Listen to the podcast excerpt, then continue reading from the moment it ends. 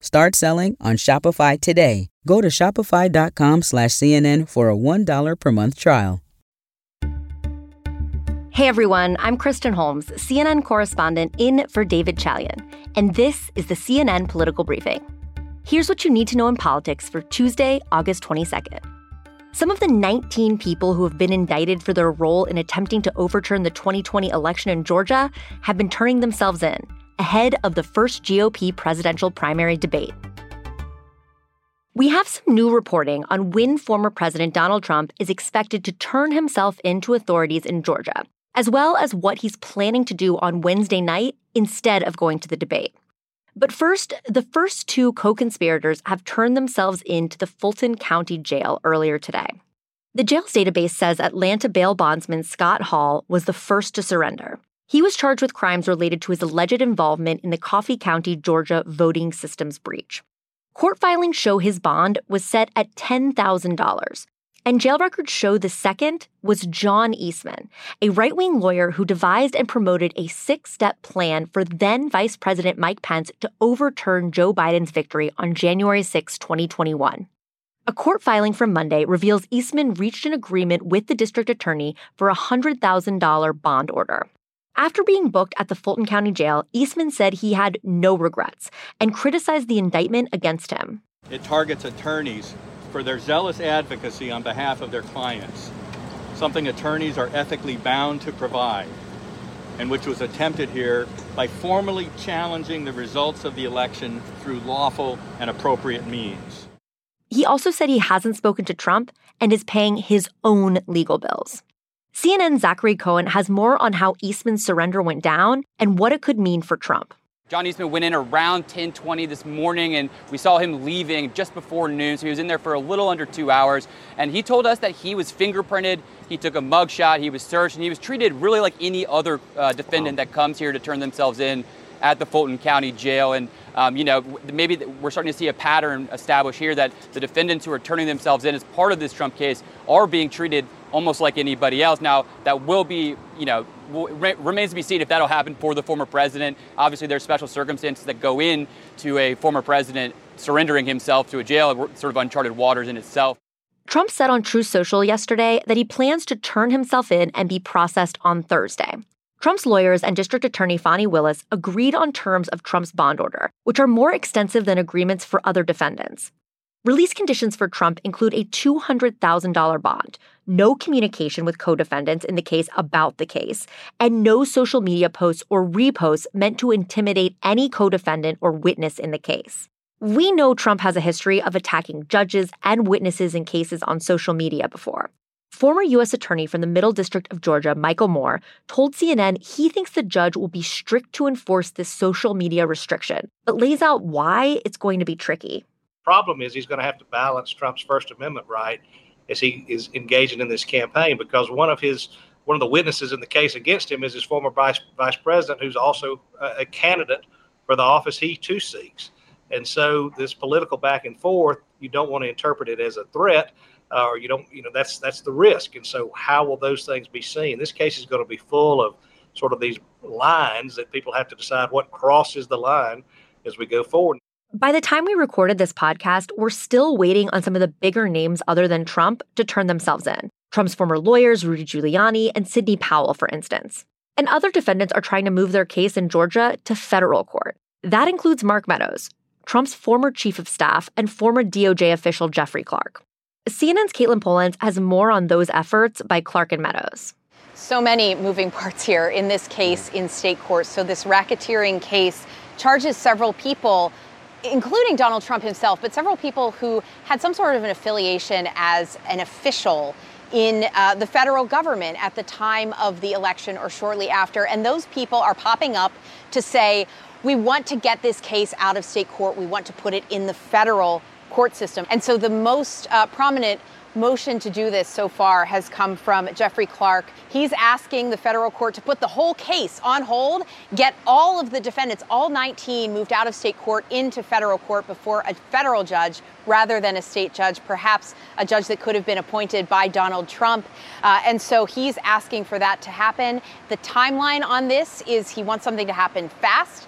Mark Meadows already has a hearing on one of these similar motions set for Monday. And he is also saying he wants to not be arrested by that deadline on Friday. According to court filings that we're now getting in this federal case, the district attorney's office is telling Mark Meadows that if he isn't arrested by turning himself in, negotiating bond, just as these other defendants in this 19 defendant case are doing, uh, then he will have a warrant issued for his arrest on Friday if he does not go through this process like the others. Now, this is happening as the RNC announced eight Republican presidential candidates will take the debate stage for the first time in the 2024 primary race. Florida Governor Ron DeSantis and entrepreneur Vivek Ramaswamy will take center stage. Former Vice President Mike Pence is next to DeSantis, followed by former New Jersey Governor Chris Christie and former Arkansas Governor Asa Hutchinson. Next to Ramaswamy will be former South Carolina Governor Nikki Haley, then South Carolina Senator Tim Scott, and North Dakota Governor Doug Burgum. Now, some other candidates did not qualify for the debate. Three of them, Larry Elder, Will Hurd, and Perry Johnson, took to social media to slam the RNC when they found out they couldn't participate. Hurd called the RNC polling standards, quote, arbitrary and unclear, while Johnson called the debate process, quote, corrupted. Elder said he intends to sue the RNC to halt Wednesday's presidential debate over, quote, rigged rules. And the elephant that won't be in the room in Milwaukee is the frontrunner, Donald Trump.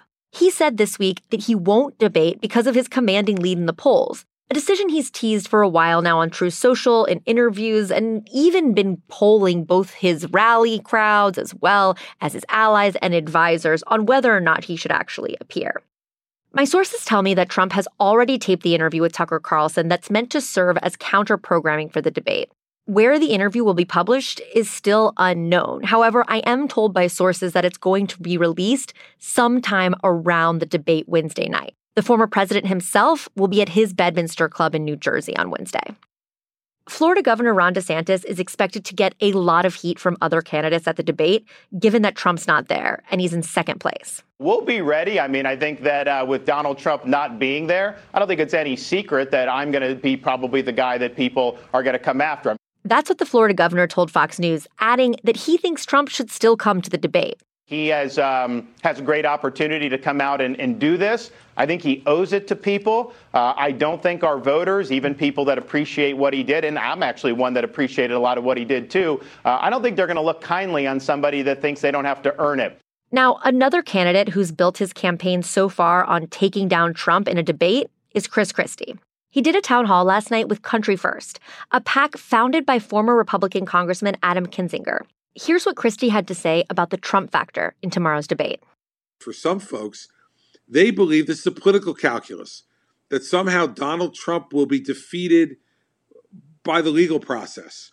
And that when he is, if they're the ones who have said nothing bad about Donald Trump, that they're more likely to inherit the Donald Trump voters.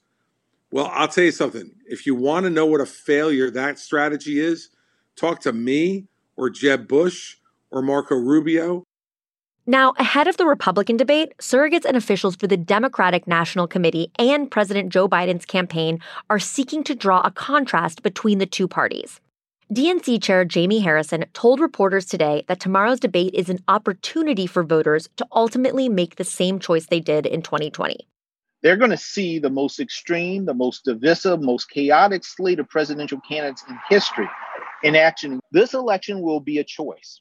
And I believe that just as they did in 2020, voters will choose hope. They're going to choose competence. They're going to choose unity, and they will send President Biden and Vice President Harris back to the White House to finish the job. Meanwhile, the Biden campaign launched its first state specific ad today in Wisconsin, where the Republican debate will take place tomorrow. My name is Kyla, and concrete has been my career. Being a mom is hard, it's just hard in a different way. It's really unique to catch a break. I feel like Joe Biden understands people like me. Good to see you, man. The ad highlights how the president's domestic agenda has brought economic prosperity to Wisconsin and is set to begin running in the Milwaukee market tomorrow. Now, as for those other candidates on stage in Milwaukee on Wednesday night, the big effort that they are going to have to make is how to differentiate themselves from Donald Trump, how to present themselves as an alternative. And we know that many of them have been preparing to do just that.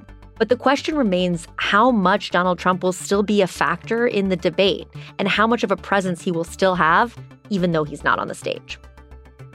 That's it for today's political briefing. Thank you so much for listening. And if you like the show, please consider rating and reviewing us on Apple Podcasts. We'll talk to you tomorrow.